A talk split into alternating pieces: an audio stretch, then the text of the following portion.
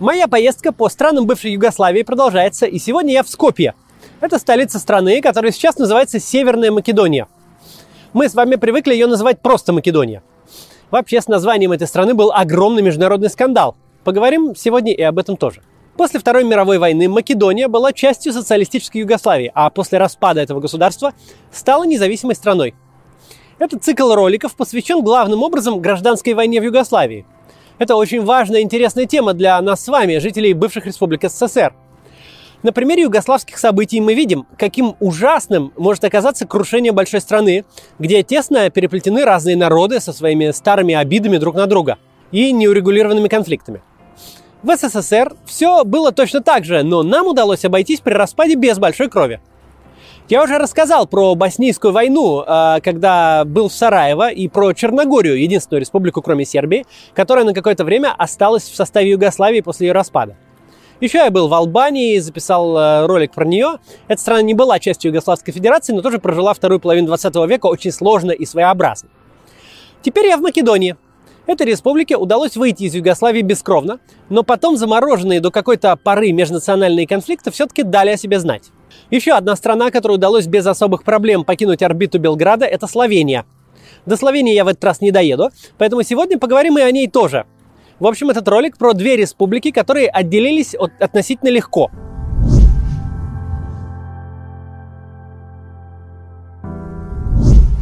Давайте для начала разберемся с названием Македонии. Страна с таким названием возникла еще в восьмом веке до нашей эры и была частью древнегреческого мира. Известность ей принес правитель, живший в четвёртом веке до нашей эры, Александр третий, которого мы знаем под именем Александр Македонский.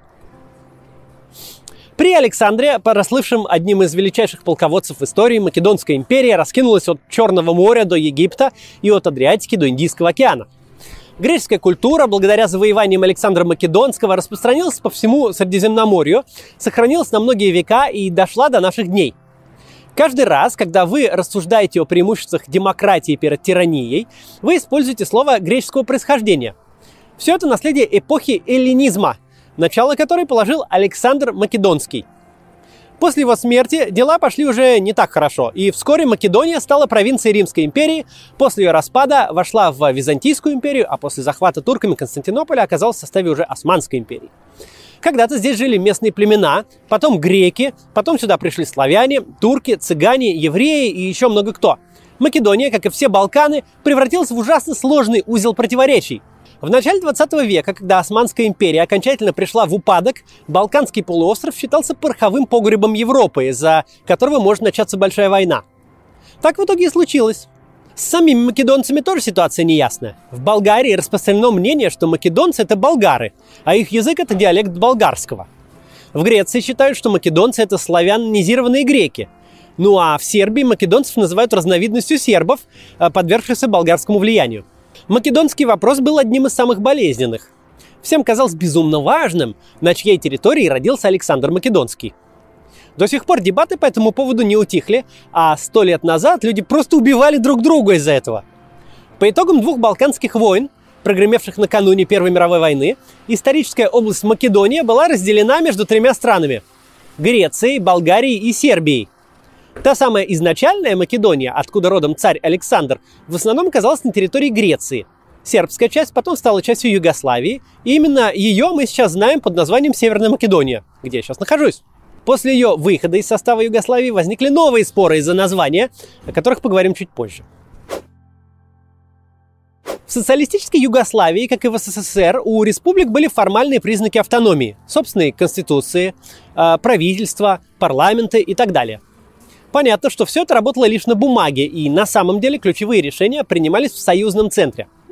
Но для Македонии, которая много столетий была совсем бесправной провинцией Османской империи, даже такие символические привилегии были в новинку. Благодаря им у македонцев впервые появилась национальная самоидентичность, и началось их отмежевание от сербов. Тем более, что союзные власти поддерживали подъем самосознания македонцев в противовес национализму сербов и жителей других республик. Например, они позволили создать автокефальную македонскую православную церковь. Церковь эта не признана официальными православными иерархами и считается раскольнической, но при этом она очень популярна. К ней принадлежит две трети всех верующих Македонии сегодня. К Кстати, было бы ошибкой думать, что македонцы всегда были белыми и пушистыми и дружили со всеми остальными народами. На Балканах, кажется, белых и пушистых вообще нет.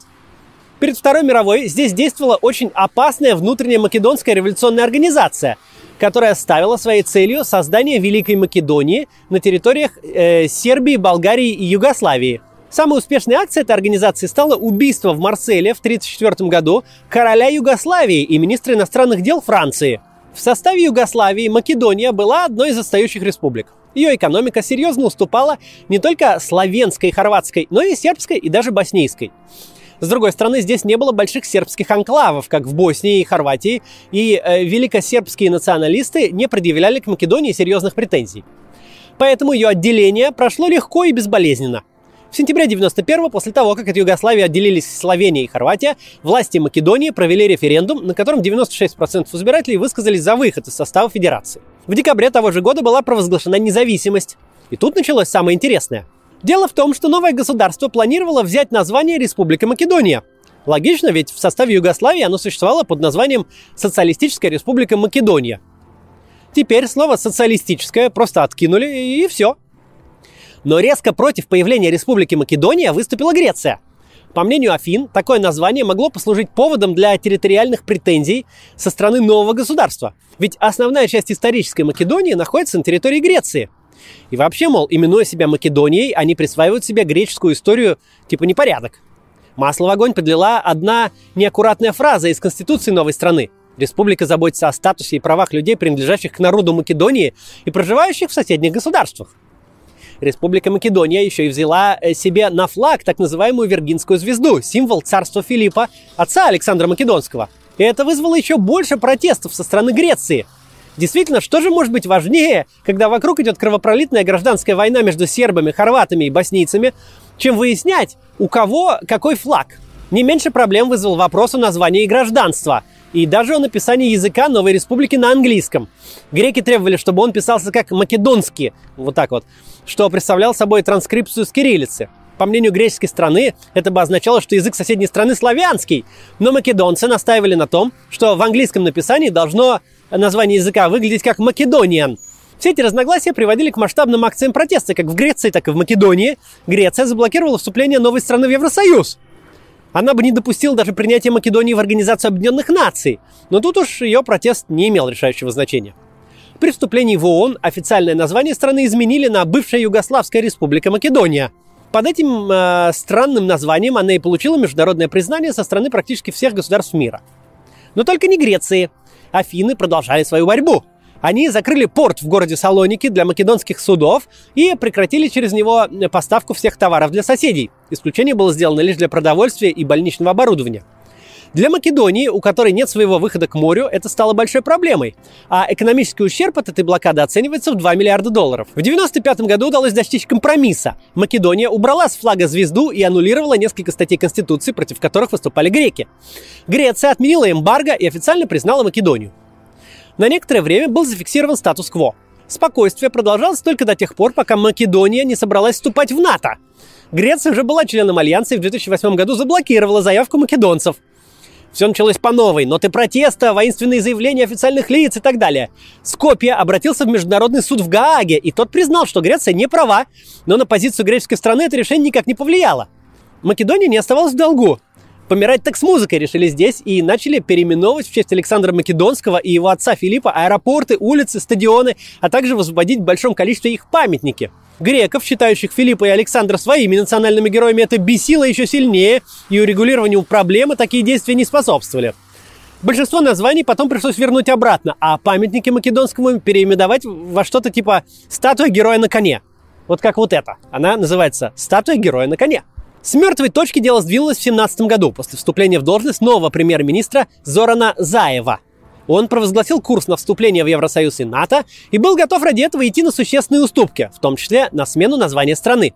Преодолев довольно сильное сопротивление внутри правящей элиты и протесты граждан, он смог вынести на референдум вопрос о переименовании Македонию в Республику Северная Македония. В две тысячи восемнадцатом году прошло голосование, девяносто процентов избирателей высказали за переименование, но явка была очень низкая, всего тридцать шесть процентов, и решение не было принято. В итоге это решение отдали на откуп парламенту, который поддержал смену названия. Многолетний конфликт наконец-то разрешился. В две тысячи двадцатом году Северная Македония стала членом НАТО и ведет переговоры о вступлении в Евросоюз, что наверняка произойдет в ближайшие годы. Не обошлось в этой истории без России. Летом две тысячи восемнадцатого Греция объявила о высылке из страны двух дипломатов. По данным прессы, они пытались сорвать подписание соглашения между Афинами и Скопье и тем самым отменить переименование страны в Северную Македонию. Казалось бы, какое дело России до названия какой-то республики на Балканах? Но на что только не пойдешь, чтобы помешать ей вступить в НАТО. В ролике про Черногорию я рассказывал о попытке организовать государственный переворот для этих целей. А здесь, в Македонии, хотели саботировать переименование. Так представляет себе Кремль задачи внешней политики. Македонии в девяносто первом году удалось выйти из Югославии бескровно. В тот момент уже шла война в Хорватии, и отделение небольшой экономически отсталой Южной Республики не вызвало большого ажиотажа. Тем более, что у сербов больших интересах и священных земель на ее территории не было. Но свою порцию гражданской войны Македония все-таки получила. После распада Югославии положение республики улучшилось далеко не сразу. В рамках союзного государства отсталость Македонии компенсировали другие республики, в первую очередь богатые Словения и Хорватия. Но после распада, разумеется, их помощь прекратилась. В Македонии не было ни серьезных месторождений полезных ископаемых, ни мощной промышленности, ни даже выхода к морю. По сути, единственным более-менее развитым направлением было сельское хозяйство, но на нем одном процветающей экономики не построить. В итоге Македония стала поставщиком дешевой рабочей силы в более благополучные страны. Экономические трудности привели к росту напряженности в обществе, и в первую очередь между македонцами, которых здесь живет шестьдесят пять процентов населения, и крупнейшим национальным меньшинством – албанцами, их в стране примерно двадцать пять процентов. Албанцы-мусульмане расселились в Македонии в годы османского владычества. Турки специально разбавляли ими славянское население, чтобы снизить риск национальных восстаний. Нельзя сказать, чтобы в посткоммунистической Македонии албанцев как-то специально дискриминировали.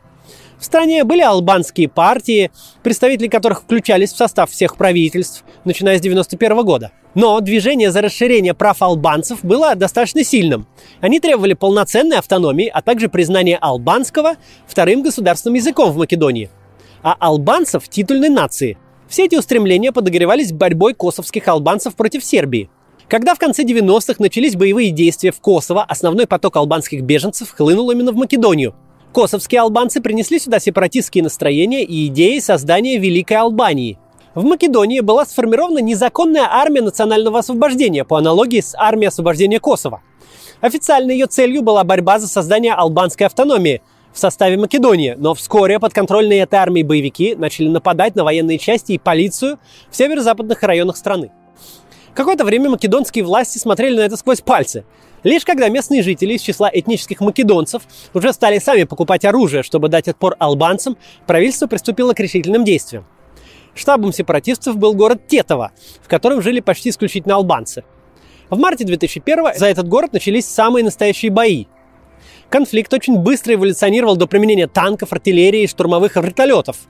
Македонской армии удалось выдавить боевиков в Косово. В июне того же года правительственные войска штурмовали деревню Арачиново, где находилось большое количество бойцов армии национального освобождения. В этот конфликт пришлось вмешиваться натовским миротворцам. Они поставили живой щит на пути продвижения македонской армии. Из-за этого многим боевикам удалось уйти безнаказанно, но зато была предотвращена большая резня. В ноябре две тысячи первого македонское правительство и представители албанского меньшинства подписали соглашение. По нему незаконные формирования разоружились, а власти обязались расширить права албанцев, например, признать их язык в качестве второго государственного. Несмотря на достигнутые соглашения, конфликт до сих пор далек от окончательного урегулирования.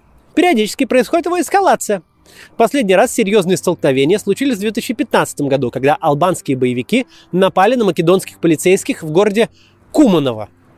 В ходе всех этих событий погибло несколько сотен человек, в том числе и мирных жителей. Да, на фоне войн в Боснии и Хорватии это совсем немного, но все равно эти люди стали жертвами югославской гражданской войны. Эхо этой войны в конечном итоге добралось и до Македонии, которая в девяносто первом году вроде бы удалось выйти из состава Федерации бескровно. Сегодня Македония – это э, по-прежнему одна из беднейших стран Европы.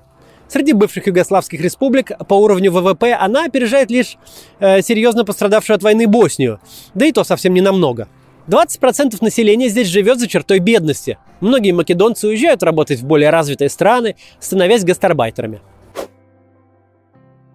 Я обещал рассказать сегодня еще и про Словению. Это обратный пример. Республика и в составе Югославии была в числе лидеров, а после распада союзного государства стала еще успешнее. Словения, в отличие от некоторых других бывших соседей по Югославии, в Османской империи никогда не была.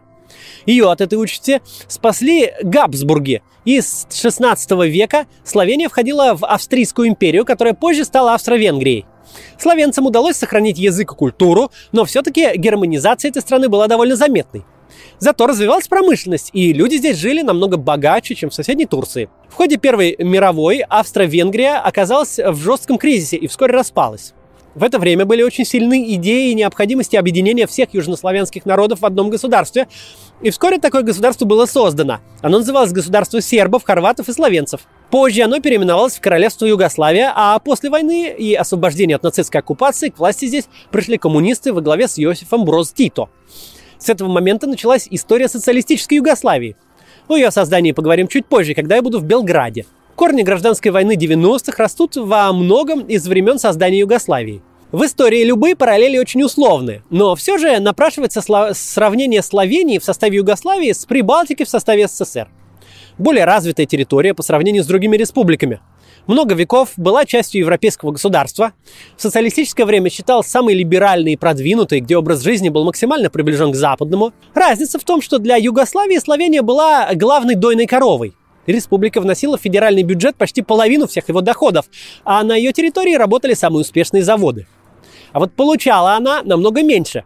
Поэтому смысла оставаться в Союзе для нее не было. Так же, как и Прибалтика, из Советского Союза Словения вышла из Югославии первой и практически бескровно. Еще в конце восьмидесятых, после того, как умер Тито и страна начала расползаться по швам, в Словении была принята новая конституция. Из названия страны исчезло слово «социалистическое», появилась многопартийная система и свободные выборы, на которых победила демократическая оппозиция. второго июля девяностого словенский парламент принял декларацию о суверенитете. Словения перестала платить налоги в федеральный бюджет и переподчинила себе части югославской армии, расквартированной на территории республики. Наконец, в конце декабря того же года прошел референдум, на котором подавляющее большинство словенцев высказались за независимость. Белград по отношению к Словении вел себя точно так же, как Москва по отношению к Прибалтике. Оба союзных центра сначала пытались решить проблему политическими и экономическими средствами. В Словении, как и Литве, устраивали энергетическую блокаду, отключали подачу электроэнергии и поставки топлива. Удивительно, но в обоих случаях это почему-то не помогло, а сделало только хуже. Тогда в ход пошли уже силовые методы. В январе девяносто первого советская армия попыталась захватить правительственные здания и телецентр в литовском Вильнюсе. Ничего не получилось, но были жертвы среди э, военных и среди мирных жителей. Несколькими неделями позже произошли столкновения между армией и протестующими в Риге, и там тоже пролилась кровь. Но даже это ничему не научило руководство Югославии, и полгода спустя, в июне девяносто первого, они попытались устроить то же самое в Словении. двадцать пятого июня девяносто первого года Словения провозгласила свою независимость. Новое руководство республики потребовало от югославской армии покинуть территорию республики. Однако в Белграде это решение не признали и поставили военным задачу взять под контроль столицу Словении, которую власти Югославии по-прежнему считали частью федерации. Воевать со Словенией было не очень удобно. Между ней и Сербией лежала Хорватия, которая к этому времени уже тоже провозгласила независимость и где вот-вот должен был начаться большой военный конфликт. Возможности противодействовать словенцам у Югославии были очень ограничены. Но они попробовали. Союзные войска вошли в республику, встретили враждебные отношения местных жителей и вступили в несколько столкновений со словенскими силами самообороны. Активные боевые действия продлились до четвёртого июля. Поэтому все эти события называются «Десятидневная война». В ходе этой небольшой войны, первой из череды кровавых конфликтов на территории бывшей Югославии, погибло сорок пять солдат югославской армии и девятнадцать словенцев. Никаких лагерей смерти, никаких этнических чисток. По сравнению с другими республиками, Словения очень легко отделалась. седьмого июля девяносто первого было подписано соглашение о перемирии. По нему югославская армия полностью покидала Словению, а та, в свою очередь, на три месяца откладывала вступление в силу Декларации независимости. Сегодня Словения – одна из самых успешных и процветающих стран Европы. В девяностые здесь прошли все необходимые реформы для перехода к рыночной экономике. В Словении, например, была ваучерная приватизация, как у нас. Всем жителям раздали приватизационные чеки. Но здесь она была намного более успешной, как и вообще все преобразования. Потому что закончилось созданием э, устойчивых демократических институтов, а не несменяемой власти автократа. Из всех славянских э, стран и всех стран, где раньше была социалистическая экономика, Словения имеет самый высокий вэ вэ пэ на душу населения. В две тысячи четвёртом году Словения вступила в Евросоюз и в НАТО, а четыре года спустя первой из посткоммунистических стран удостоилась права быть председателем Евросоюза. Вот так вот про Словению и про Македонию. Ну а я еду дальше. Следующий рассказ будет совсем не такой позитивный. Он будет про Косово. До завтра.